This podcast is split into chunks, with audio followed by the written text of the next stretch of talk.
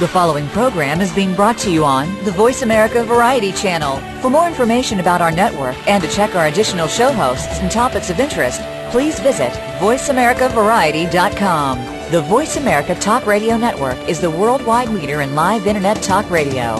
Visit VoiceAmerica.com. The views and ideas expressed on the following program are strictly those of the host or guests and do not necessarily reflect the views and ideas held by the Voice America Talk Radio Network, its staff, and management.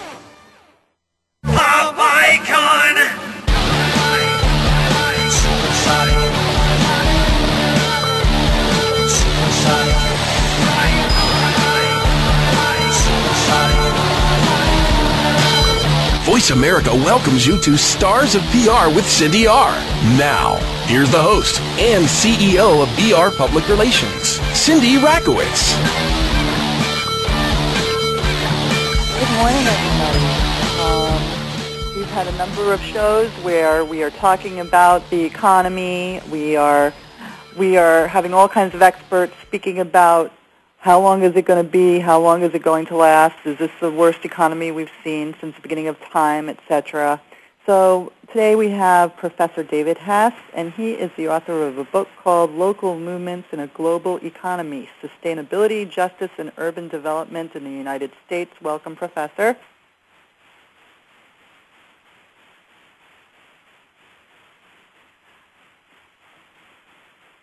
I'm sorry, I can't hear. Um, okay, do you hear me now? Yes, I do. Okay. Okay, did you hear the introduction? I did, yes. Oh, good. Well, now you know that you're thoroughly introduced. Well, welcome to our show. Thank you. Um, you've, I think you've written a number of um, editions of the book. Am I correct? You just came out with the second edition. Well, this book is the second in a series. So I've been I've been writing about um, sustainability and uh, local economies and uh, green jobs issues. Okay, so in the first segment, which is the first couple of minutes, I'd like to talk a little bit about the history, since you've um, you've written about it. Um, talk about when there have been soft economies, how local movements have been able to address and perhaps aid some of the unemployment problems in the past. And then in the second segment, after the commercial break, if it's okay with you, we could talk a little bit about green jobs and how the local movement can um, sort of have an alliance in the green development industries, and maybe we'll have some optimistic forecasts. Um, so tell us a little bit about the history. We are looking at unemployment numbers that are still quite dismal, and they don't really seem to be improving. We had a recent um, disappointment because we know that the census sort of inflated the, the job reports and it gave everybody a false optimism. And, um, you know, we really seem, we really seem not to be recovering from an employment relief standpoint. So what's your view in terms of history versus today? Well, I, I agree that things are very grim. Um, and I, I think what I can do is talk about some possibilities that are out there. And one of them is in the small independent business sector, which I've been doing quite a bit of work on, and that's that's um, a large part of what that book is about.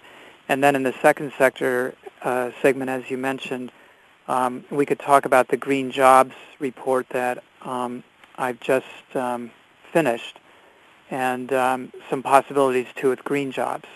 And I agree that there really aren't any um, solutions, but what we need to do, I think, with the local business sector is look at the potential here. The small businesses, that's businesses of fewer than 500 employees, create 64% of net new jobs, and they're 50% of all employed people. And um, th- this is really a significant source of possible jobs, um, but they don't really get the support they need at the uh, federal government level.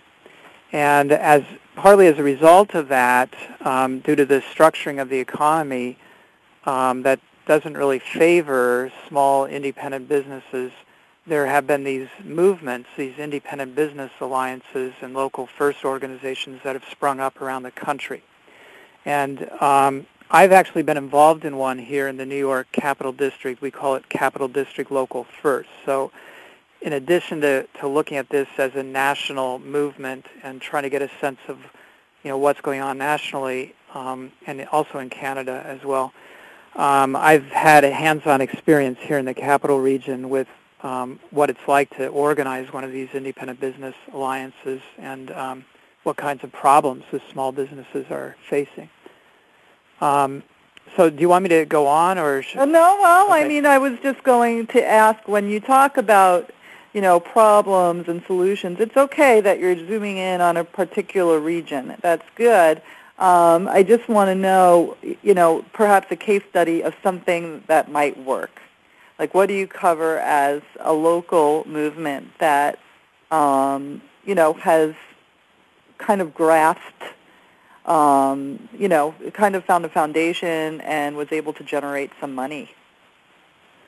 Okay, um, there there are various sectors that we're looking at. Um, one of the most prominent is food and the growth of uh, farmers farmers markets, local food networks of all sorts. So these are um, food co-ops, community gardens, which is what I focused on. I did interviews with lots of people in community gardens um, and um, restaurants, farm to farm to table programs in cafeterias and schools, and all of this. So, you know, th- this is an example of uh, one area where people are rebuilding local economies um, by basically it's, it's a strategy of import substitution. In other words, you're looking at um, items that are coming into a regional economy from other parts of the country other parts of the world and looking at places where you can create local businesses um, by, by buying locally.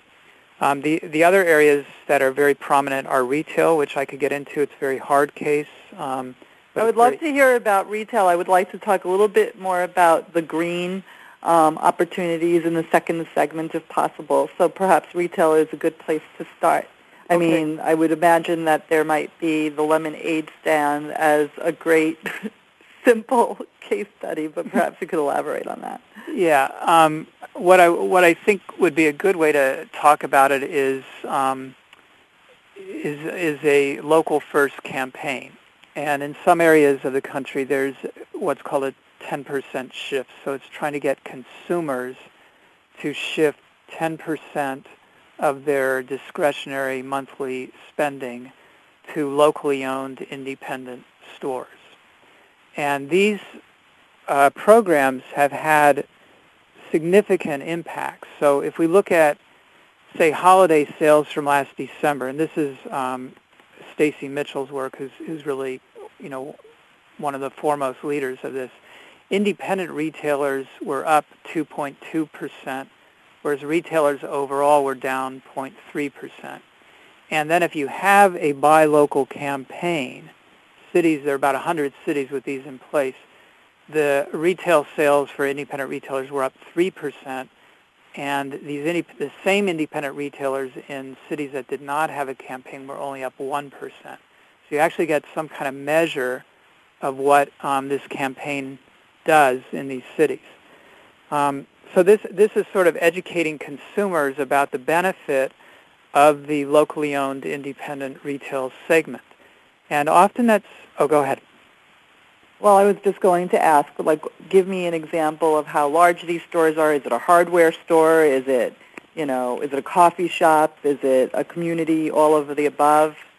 It's all of the above. Um, for example, in our organization right now, we have 150 members, and um, some are independent coffee shops.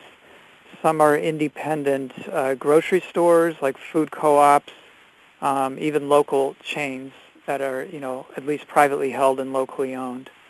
Um, the banks are a really big piece, and, and we should, if we have time, get into the banks.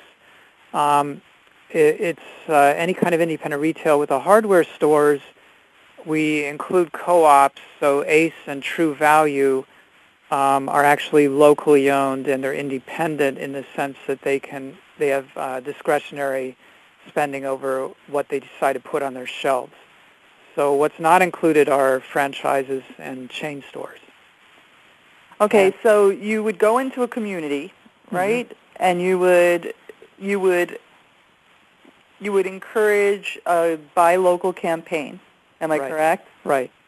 And you have seen that there have been sort of an increase in sales as opposed to a decrease in the larger chains. That, that's correct. Right. Okay. And then the other thing that happens is when people shift their money, and you know, we're not talking about not going to the mall, period. You know, that that's sort of impossible for for most of us, but just where it's convenient, where it's possible to make some shifts to these independent retailers. Um, these are these are um, and and other independent uh, businesses. These are pillars of the community. Um, they um, they give more to the nonprofit sector. They retain their profits. Um, they are more involved in civic activities, including political activities. And so th- there are all these studies showing that if you have a vibrant, independent business sector in your community, that there are all sorts of positive benefits. Um, and then the other thing is if you shift 10% of your market share to independent businesses, uh, a study in San Francisco indicated that that would create 1,300 new jobs. It increases local revenue by $200 million. Um, now, if you multiply that nationally, you're talking maybe um, 400,000 jobs. Um, so that, that's one way in which we can support the small business sector that is creating a lot of the new jobs in our economy. Okay. Um, we have a couple of minutes if you want to talk about the bank's role in this. Okay, yeah, the banks, that's, that's really important. If you look at small and mid-sized banks, they have uh, lower than $10 billion in assets, so they're just about 20%. They're about a quarter, uh, fifth to a quarter of a percent of all bank assets. So, that, you know, they're a small piece at this point of the banking industry, but they're responsible for 54% of small business lending.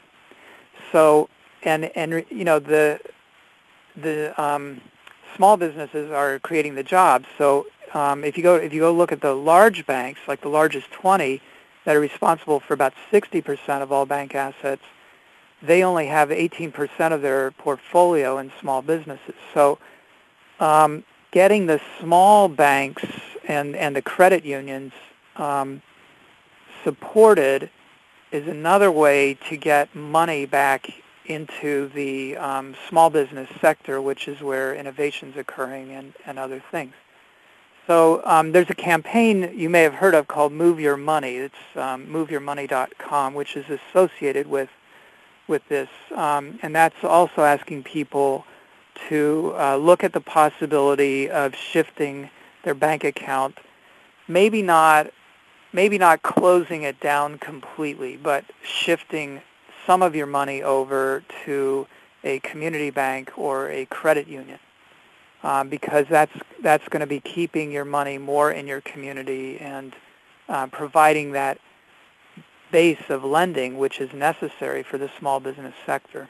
Well, yeah, a quick question though: Are they letting the money go? I mean, you know, part of the problem with cash injections is that banks are hesitant to make loans. Are you saying that might be different on a local level? It's it is different with the um, community banks and credit unions. That you know they're really involved in lending um, to the regional economy.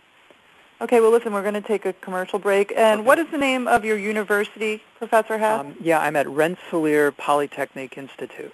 and that's in Troy, New York. Am I correct? That's correct. Yeah. All right. Well, stand by. We'll talk a little bit more about how the local movement is forming an alliance with green, you know, green opportunities, urban farming, all of that kind of stuff. So more when we come back. Please stand by and don't go away.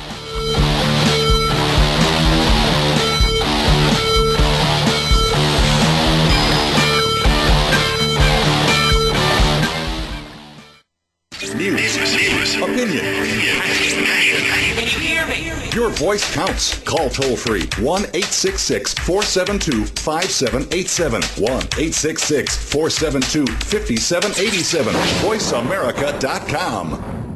Movie premieres, TV specials, radio shows, film festivals, restaurant openings, fashion shows, charity events, product launches, parties, media training. At VR Public Relations, we do everything except make empty promises. Grand openings, crisis management, speaking engagements, television, movies, radio shows. VR Public Relations gets the job done, whether it's an intimate party or a huge film festival. In fact, you've probably seen our work in the New York Times, on the evening news, CNN, and the morning shows. Now, it's time for us to assist you. Turn saleability into profitability with the help of VR Public Relations. Visit us online at www.vrpublicrelations.com or call 1-818-783-3307. Movie premieres, charity events, TV specials, radio shows. VR Public Relations. We do it all. www.vrpublicrelations.com. Women in business today face many challenges in advancing their careers and reaching their goals. There are corporate executives, entrepreneurs, and business owners that have made their mark in business. Now you can learn their secrets and tips. Listen to Women Mean Business as your host Bonnie Marcus explores how to thrive in the business environment, navigate the workplace, and climb the corporate ladder. Listen live every Tuesday at 2 p.m. Eastern Time on the Voice America Business Channel and effectively promote yourself today. Tune in to Patricia Raskin Positive Living on VoiceAmerica.com every Monday at 2 p.m. Eastern Time and 11 a.m. Pacific Time. This program brings you practical and inspiring principles for living a more authentic, engaging, and passionate life. Patricia's guests will give you a formula for connecting, giving, forgiving, and miraculous living. So tune in and call in to Patricia Raskin Positive Living Mondays at 2 p.m. Eastern Time and 11 a.m. Pacific Time right here on the Voice America Variety Channel. It's practical, positive solutions for a happy, empowered, and successful life. Stimulating talk. It gets those synapses in the brain firing really fast. All the time. The number one internet talk station where your opinion counts. VoiceAmerica.com. Pop icon!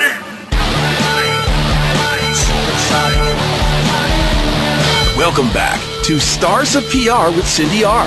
If you have a question or comment, call in at 1-866-472-5788. Now, back to the show. Here's Cindy Rakowitz. We're back and we're with Professor David Hess, and he's in the Department of Science and Technology Studies at Rensselaer Polytechnic Institute, and we were talking about localist movements in global economies. Doc, um, Professor Hess has written a book about the movement, and we talked about in the prior segment, which you should go back and listen to if you have a chance, how if there's a community effort to promote local business, you see actually an increase in retail sales rather than a decrease, which is the trend going on nationwide.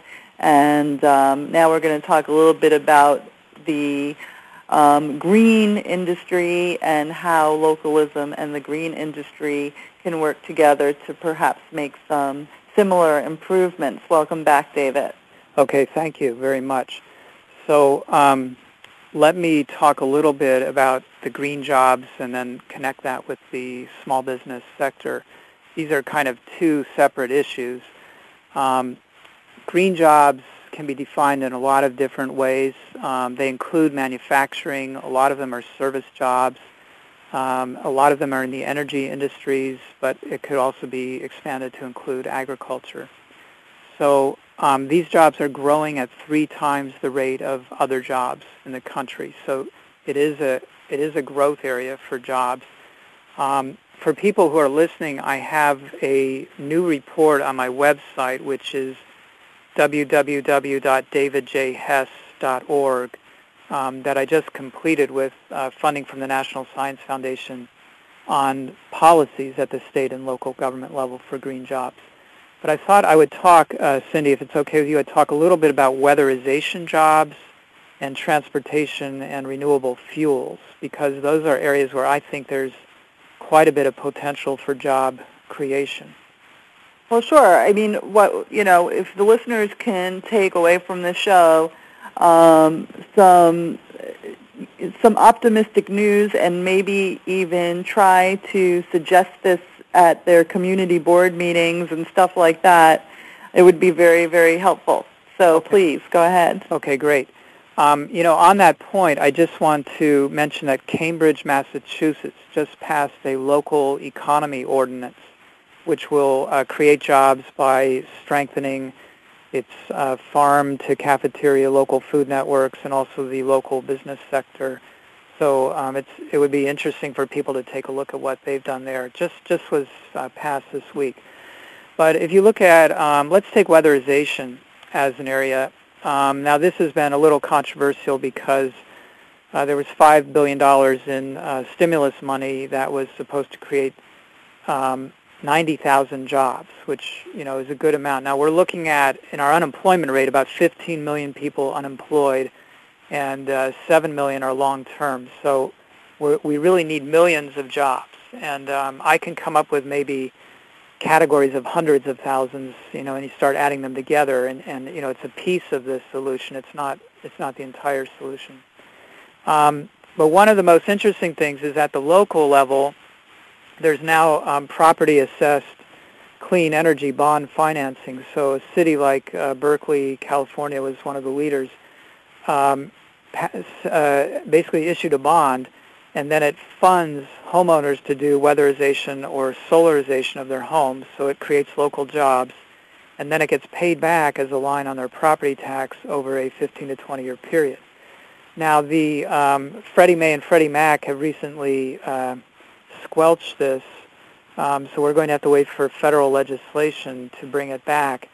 But meanwhile, other cities like Portland, Oregon have gone ahead, and they're doing it with on-bill financing on the utility bill. So there, there are ways around even what Freddie, uh, Fannie Mae and Freddie Mac have done. But this is a great source of jobs, and it, you know what it does is it also saves money for people over the long term. Well, it does. I don't know if people are going to find that very enticing because it's over a long period of time. I mean, you know, particularly with the economic climate the way that it is. But um, if it does create jobs, I think that that all in all might yeah. be an incentive for people to want to invest in it in some way or another. Like give us an example of the kind of job that it might create. Well, okay, so take my house, which is, you know, I'm in a cold area of the country and very low insulation. Um, it's a huge upfront investment.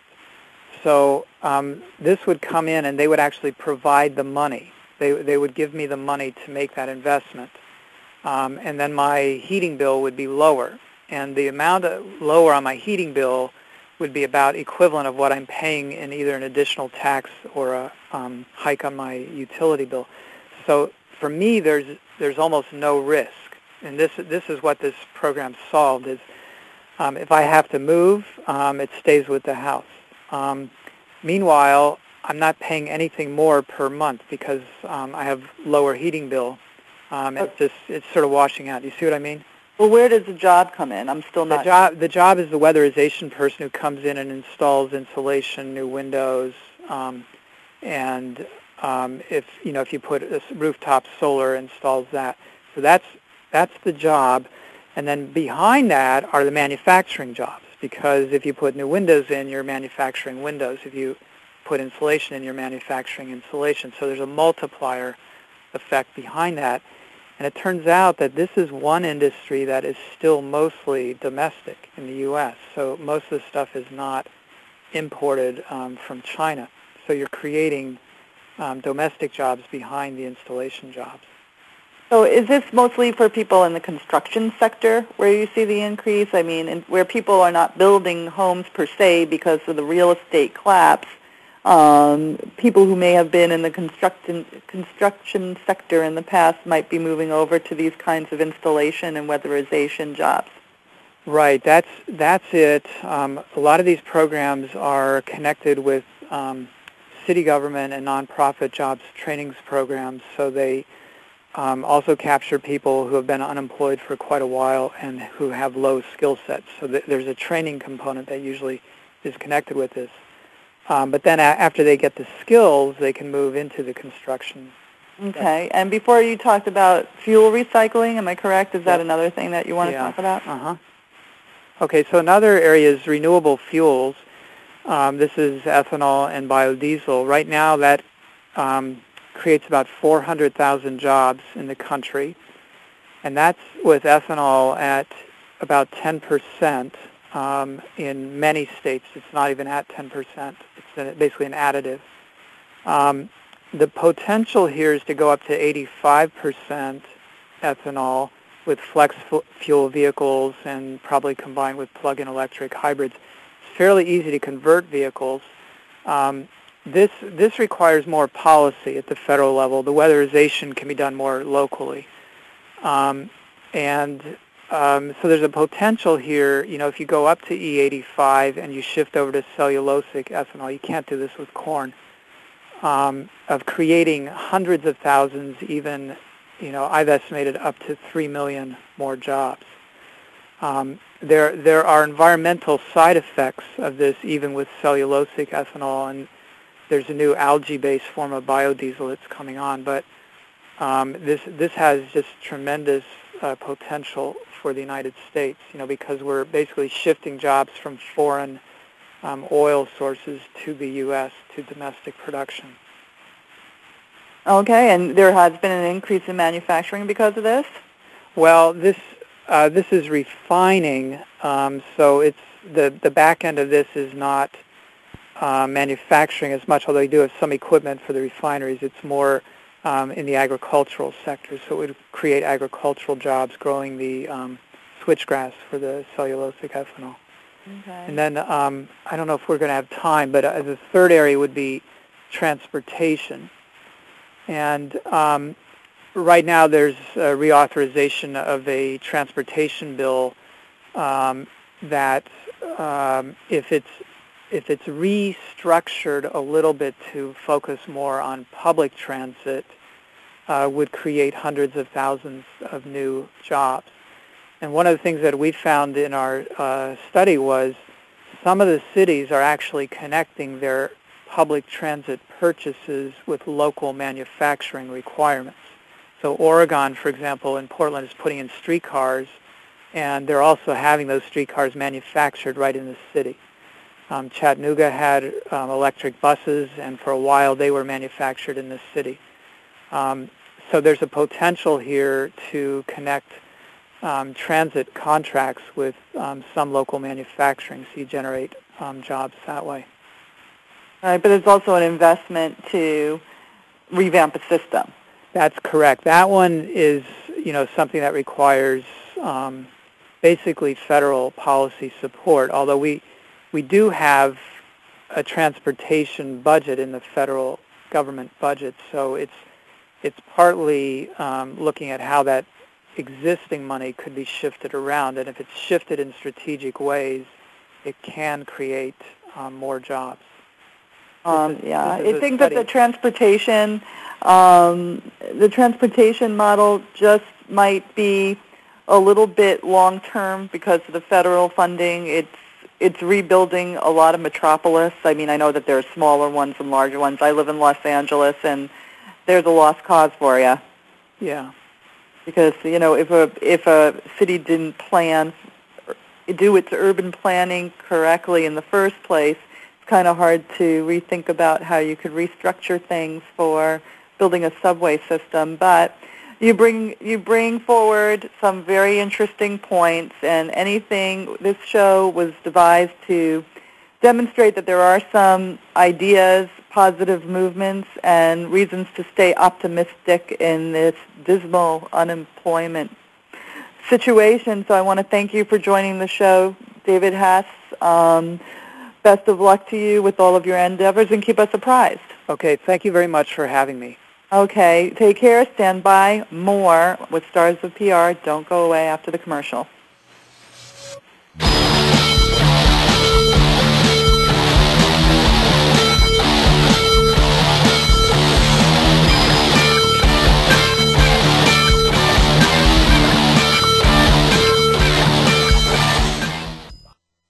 Ask the experts. Call toll free right now 1 866 472 5787 and ask our All Star team to answer your question. That's 1 866 472 5787. Thank you for calling. VoiceAmerica.com.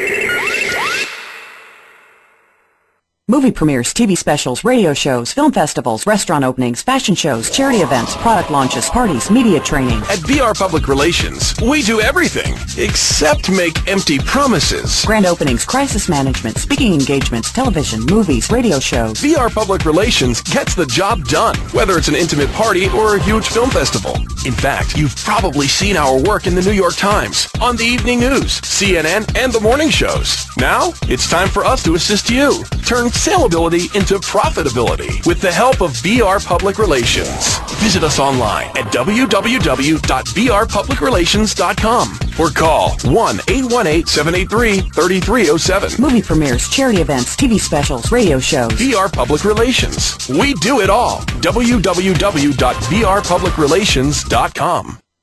Stop wasting time. Get what you want. Live your dream life. The Dream Big Revolution. Imagine having more freedom, better health, more money, happiness. Could your business be more successful? Unless you're living the life you want, you're wasting precious time. Your life is too valuable to waste. Let Leanne Hilgers help you find health, wealth, and happiness. Listen in and live your dream life. Join the Dream Big Revolution. Tune in every Tuesday at noon Eastern Time, 9 a.m. Pacific Time on the Seventh Wave Network. Never be satisfied. Let that be a lesson you take away from Double Time with Double D, featuring businessman and former NFL star Dave Duerson. We'll talk about the NFL with special focuses on the game itself, and Double D will take your calls and answer your emails live on the show. It's not Football 101, but rather an in-depth look in the locker room, on the field, away from the field, and opening up the mind of the player. The program will also feature positive messages, so tune in to Double Time with Double D, Thursdays at 3 p.m. Eastern, noon Pacific, on the Voice America Sports Channel. Streaming live, the leader in Internet Talk Radio. VoiceAmerica.com. Pop icon.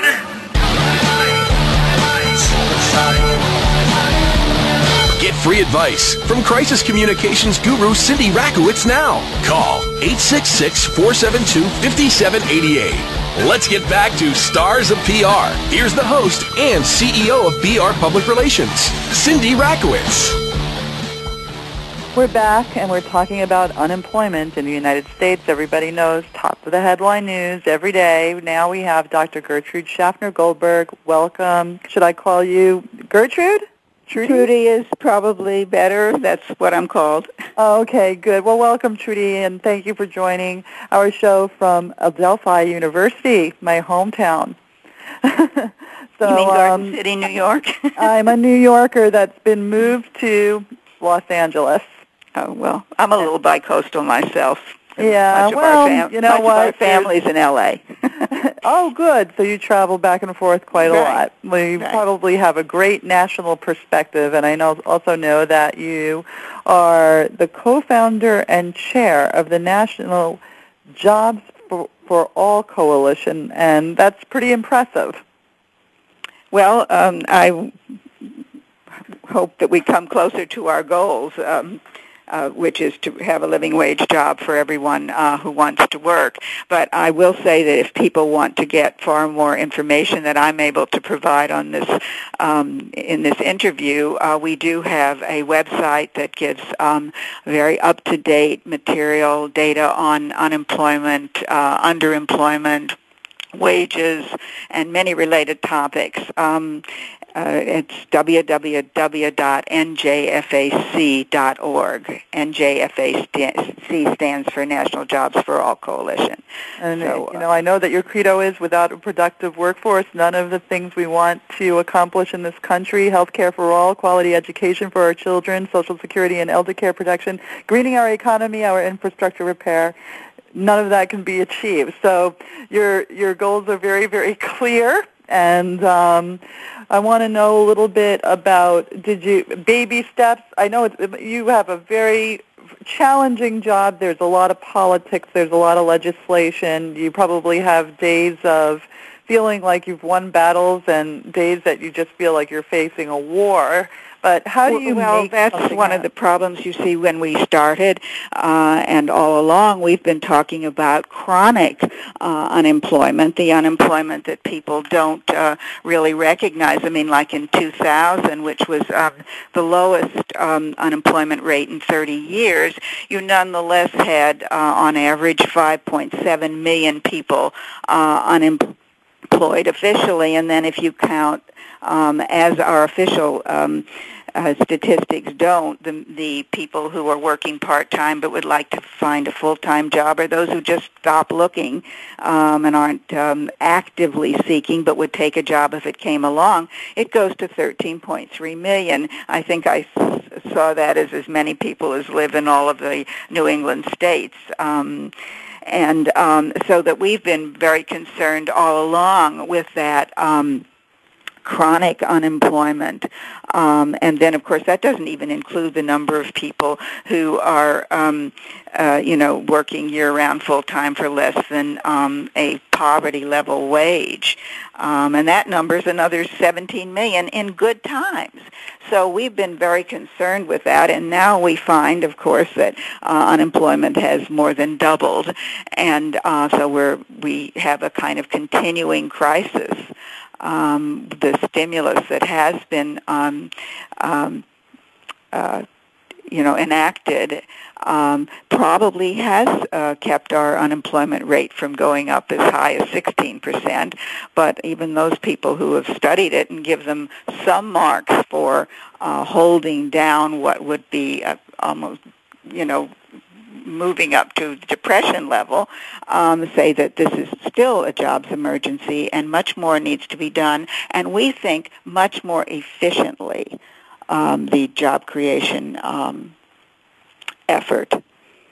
Well, no, I, well, I think that's that's probably true. I mean, there are plenty of people out there that really do want to work, and they it's just give me a job, give me a job, but they're paralyzed and they don't know what to do. Is there any kind of hotline matching people with tasks to? Well, I don't think that that's the main problem. I think the main problem is the tremendous deficit of jobs, and of course, um, we think deficit also uh, a, a double deficit of public in, investment um, what we do see is that um, the stimulus appropriated $787 billion. And um, as I said, it did um, probably uh, save a number of jobs. But we think that that wasn't done as um, effectively and efficiently as a direct job creation program where you actually employ people. And by the way, um, the government employs people. Um, by the way, the person, one of the uh, authors of that report that said that the stimulus did save um, a, a number of jobs and did prevent the unemployment rate from going up, says we really need depression, New Deal style uh, direct job creation. Now we figure if you had done it, um, you were spending um, perhaps. Um, well, our estimate was that you were spending $200,000 per job with the uh, stimulus. But if you were to do this directly, you could do it for $50,000 a job. In other words, a fourth of the cost. And you could have really, instead of maybe 4 million jobs that we think might have been created, uh, that's an estimate, through the uh, stimulus that the, uh, the um, administration, uh, you could have created 15 million jobs, and that would have really re- uh, taken care of the officially unemployed. Um, and of course, um, I probably don't have to tell your listeners. I, I heard a piece of the last interview uh, what this public investment deficit is like, but maybe I could just say remind people of it. Um, you know, we have 154,000 bridges that are structurally deficient. Um, some have even collapsed. We, our dams are unsafe. Some collapse. Weak levees await new Katrinas. Um, we have probably filled some of our health insurance um, deficiency, but not all of it. Um, one in three American families is unable to rent or buy affordable housing. It's probably higher now. Um, only about one in eight families who are uh, financially eligible for daycare get it. Uh, three out of four public schools need repairs, um, and so on. And of course, I don't have to mention after this very um, record hot summer um, that we have an environmental crisis that could be attacked through um, employing some of the unemployed. Um, just to even make uh, existing buildings a great deal more efficient, you know, to save some of the energy costs, uh, replace some of the uh, um, uh, energy guzzling appliances, um, et cetera, et cetera. Um, all of this could be done. Um, we're spending billions of dollars on unemployment insurance and uh, increased billions on food stamps. Uh, well, yeah, well, that's why it just seems to be an administrative problem that creates all of this paralysis. You give people handouts, and they're going to be enabled. Um, you know, you give people welfare checks, they're just going to sit and take the checks. I mean, this is psychological. So my question is, uh, you know, look, we could look at any community in the United States and we could think about jobs that need to be had. And you just listed some very, very practical areas where there might be employment. But you you could see it in the schools where there's a lack of children's aides. You could see it in the Everywhere. sanitation departments where you see a lack of an ability to pick up garbage. So, I mean, surely there there has to be a way to stop enabling people. It just seems like a very basic well, people want to work, and you know Roosevelt and Hopkins, the head of uh, the uh, emergency uh, Federal Emergency Relief Administration, really did not want to provide aid in the form of income support. Now that's very, very important and don't think that the unemployment compensation isn't keeping up purchasing power in the way that um, it was not done during the Depression. Uh, you know, you didn't have any of those things and people stopped consuming and the, and the uh, um, the economy kept mushrooming, mushrooming downward. So those are important, but we say active labor mon- um, labor active labor market policy. And Roosevelt and Hopkins said they really didn't want to just preserve the bodies of the unemployed; they wanted to preserve their spirit. Um, they wanted to honor the work ethic. I mean, you know, that's the creed of our society, and this is crazy double bind that you you don't have the opportunity to practice it um, uh, people want to work. They worked and were happy working. Uh, look, um, people were said to be unemployable during the Depression. We went down to 1%, 1.2% unemployment during the Second World War. Those people went to work. Um, so unemployability is always a function of, of the um, of, of employment opportunity. Uh, so we say, yes, an active labor market policy that does preserve people's skills, their morale, and at the same time gives us a bonus as a society. Um, you know, the depression programs were temporary. They never um, really did more than, you know, employ about a third of the unemployed, but they left a permanent legacy of bridges and roads and playgrounds and plays in the most remote areas of the country and oral history and uh, support of artists uh, whose names became much very famous later on. Um, they just, you know, you airfields. Um, it, it's an incredible legacy uh, from uh, using um, and and not and not destroying the um, uh, you know the, the production productive power of the um, of the unemployed. We throw away a national product with this kind of unemployment. And so we say, you know, take care of these double deficits. The, de- the deficit in unemployment uh, and, and the deficit um, of public investment and and particularly um, in both the services and in the physical infrastructure, and of course in greening our environment. Well, listen, So thank you for it's very possible with to us. do, but we don't have the political support to do it. Um, we're coming to the end of the segment. Dr. Gertrude Schaffner Goldberg, Adelphi University social work professor and co-founder of the chair of the National Jobs for All Coalition. Please check back for the website at the beginning of the show. And I want to thank you for joining us, Trudy.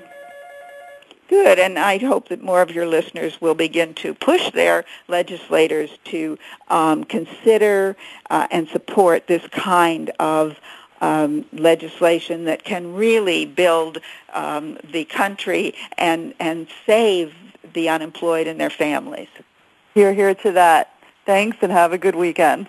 Thank you. I'm glad to be with you. Bye.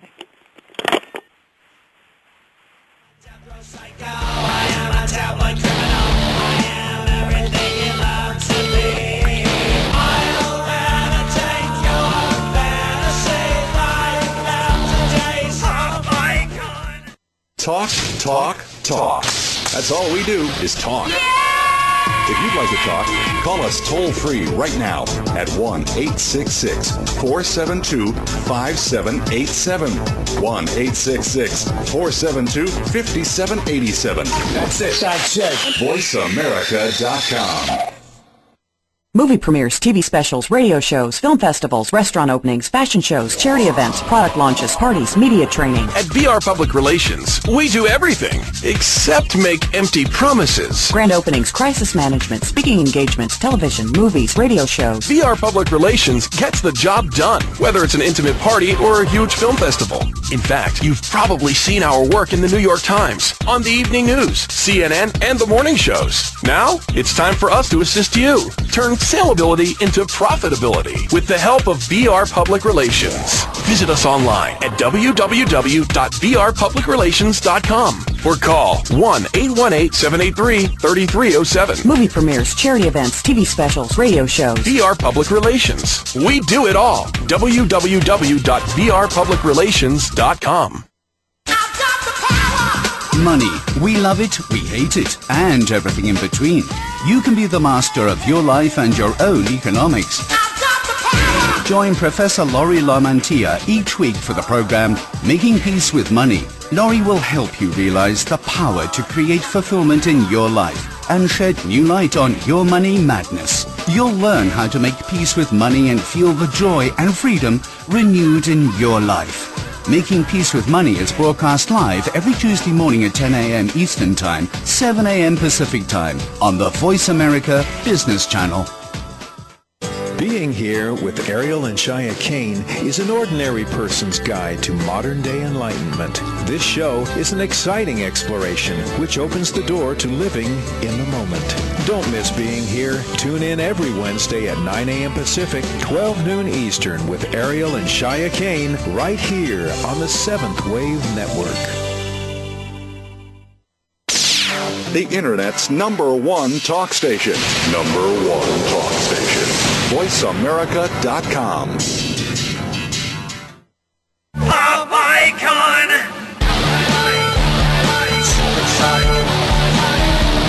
Cindy Rakowitz has won more awards than she can hang on her wall, including three Clios. Call in now at 1-866-472-5788 and you can have one. Mm, okay, maybe not, but she will answer your questions. Back to Stars of PR with Cindy R. We're back and we are in our final segment talking about unemployment in America and talking to experts about some ideas in how we might really relieve this problem that seems to be ongoing. Um, the next guest is Louise, is it Owaku? I can't. I can't hear. Wachu. Awachu, Louise Yes. Awachu, author of The Nightmare of Positivization, or po- is it Positivi- Positivision? Yes. Okay, well, I like the title of the book, and I know that you come from an international perspective on things, so we certainly would like to hear what you have to say. Yeah, funny how uh, the international perspective uh, agrees with the, your previous guest. Uh, I really loved uh, what the lady, the previous lady, had to say. Unfortunately, I didn't catch her name, uh, but it is true that handouts from the government do not really solve the problem of unemployment. You know, I come from a society that does not have such pro, uh, programs, and um, maybe this is the time that when you have such massive problems that it encourages you to go back to being human and connecting with people and creating jobs in your own communities and allowing yourselves to spend less but live more. Uh, otherwise, uh, this idea that there is always going to be some sort of government that intervenes to save you in your own life takes away the power of uh, decision and direction from your own life. And this is how, uh, incidentally, the, the entire country is lost. I think that's true. You know, I have to say I'm a baby boomer and, you know, was a child in the early 1960s. Mm-hmm. And I came from, you know, a working class neighborhood in Queens, New York. And if kids wanted to make money, they had to go and find babysitting jobs. Or what we would simply do is walk into our grocery store and we would just pack groceries. We didn't ask permission. If yeah. the cash register girl said it was okay, we were there and we would make our, you know, our soda money, so to speak, yeah. by the tips that people would give us from wrapping up their packages. Yeah. And that's the kind of spirit that seems to be missing over the last 45 years or so. Yeah, because, you know, people have made too much money or maybe they have had access to superficial money that they didn't really make and that allowed them to overspend so they lost the notion of the value of money and how much work actually goes into making as much money as you have spent. Right, because it was all funny money. It, was more money that people didn't have in the first place. So what do you suggest, Louise, in terms of I mean, I mentioned that as kids we would go and we would pack bags. What can people do proactively instead of sitting on their butts waiting for a handout check and dreaming of, you know, being the actor that you mentioned in some of the correspondence that you sat, that you sent over to me? I think the most important thing is for people to realize that they're the ones who have the power in their own hands, in their own pockets, with how they spend their money. You know, there used to be a thing called Made in America. When I was growing up in Africa, you know, as you know, I'm from Rwanda. So when I was growing up back then, we used to see Made in America and we used to dream. That's why we came over here to North America because of that vision of America. But then you get to America and it's now made in China. So if Americans want to take back their way, their, their jobs, they have to ask themselves, oh, what happened to our jobs? Where have they gone? And the reason why they have gone to China is because you have stopped working and you have sent them all your work. So if you stop spending on things that are made outside your community because this is how you encourage your community to bring money into your community and to have the creative workers and little small businesses, entrepreneurs in your community survive is for you to spend your money in your community in, with things that are specifically made locally. You can establish a parameter under which you're not going to spend your money on things that are made beyond that. And I can assure you that that's going to bring back money in your community. Yeah, that's it. All of the guests so far have agreed with that point. I mean, it could be as simple as going to a farmer's market, isn't it? But there's always an investment. You always have to pay some kind of municipal fee. But most communities throughout the country are getting into this farmers market mentality, and therefore, if people grow their fruits and vegetables or make local crafts, they could probably go for a very um, small price to get a kiosk, right? Yeah, and you know our com- our community how it functions is that the whole family pulls together, the whole society pulls together, and we don't have welfare, we don't have unemployment, we don't have health care, you know, we don't have that support is brought by the people within themselves. They find the resources within themselves. This idea that there's a government out there that's supposed to solve your problems is the reason why your government gets so big and uncontrollable and then you're lost you don't know what it's doing and it doesn't know what it's doing and everyone is like how come we're paying so much taxes and we're making so much money and still nothing is happening because it's just uncontrollable the size of the the institution itself because it, it takes on what the people are supposed to take on so it make it, it renders the people irresponsible, if I may. Oh, of course it does. But as we said in the last segment too, the government keeps on, you know, they keep on disabling people because Yeah. they give people welfare checks and unemployment. Now, I'm not saying that there shouldn't be aid. I'm not getting into that debate. It just seems to me that if a, there are plenty of voluntary jobs, quote unquote voluntary, that people can do before they get the handout. You know, when I first came to uh, North America, I came to Canada. I, I had thirty dollars in my pockets. I was a refugee from Rwanda, uh, so I had nothing. I started from zero. In the beginning, I went on welfare, and then you know, when when you're from a society that takes care of itself, you don't even understand the system of welfare. I mean, as soon as I saw the system of welfare, I understood that it was never going to feed me. It was just going to enable me to be lazy and allow myself, if I want to live so cheap and so low, to stay so low because you can survive. You know, it's like, you know, it can feed you, but it cannot make you leave. So, you know, since I had ambitions, I had to be like, you know what, I'm I'm gonna go out there and get a job, get two jobs, uh, struggle, go to school, do something because this idea, this this idea of getting fed while you're sitting at home, it, it just doesn't. It didn't make sense to me because I grew up watching people work, and even though in the beginning it might be enticing, as an African, you convert the money. You're like, oh my God, two hundred dollars! Oh, that's so much money. But then you realize that that is no way to live. You know. Yeah, no, I think that you make some very good points. I know you go around the country talking, and why don't you share with us the name of your book again? It's the nightmare of a positive vision. Okay, and I think that your book is all about not becoming enabled, and if you want to go and if you if you need money, you better go out and find work in whatever way that you possibly can. About well, knowing that no one joining is coming to your rescue. you Yeah, are the rescue that you need. Well, thank you, Louise, for joining us, and um, I hope that people listen to you and and read your book, and we like what you have to say. So everybody, Thank you so be much. safe. My pleasure. Okay, have a great weekend, and please go back and listen to some of the experts that I've had on this show. There's some very, very good, strong points about movements that can be very positive for the economic malaise that we're suffering with in our country and world today. Thank you. Be good. Talk to you all next week. American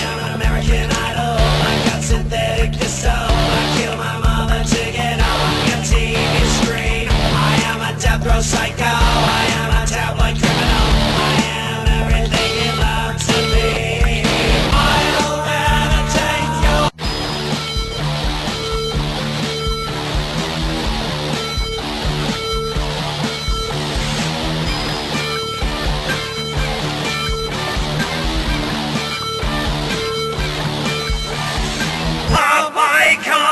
Thank you for listening to Stars of PR with Cindy R. Please come back next Thursday and every Thursday at 7 a.m. Pacific Time, 10 a.m. Eastern for more insider information on the world of public relations with Cindy Rakowitz on Stars of PR. See you next week. I am an American Idol. I got synthetic disco. I kill my mother to get your TV screen. I am a death row psycho.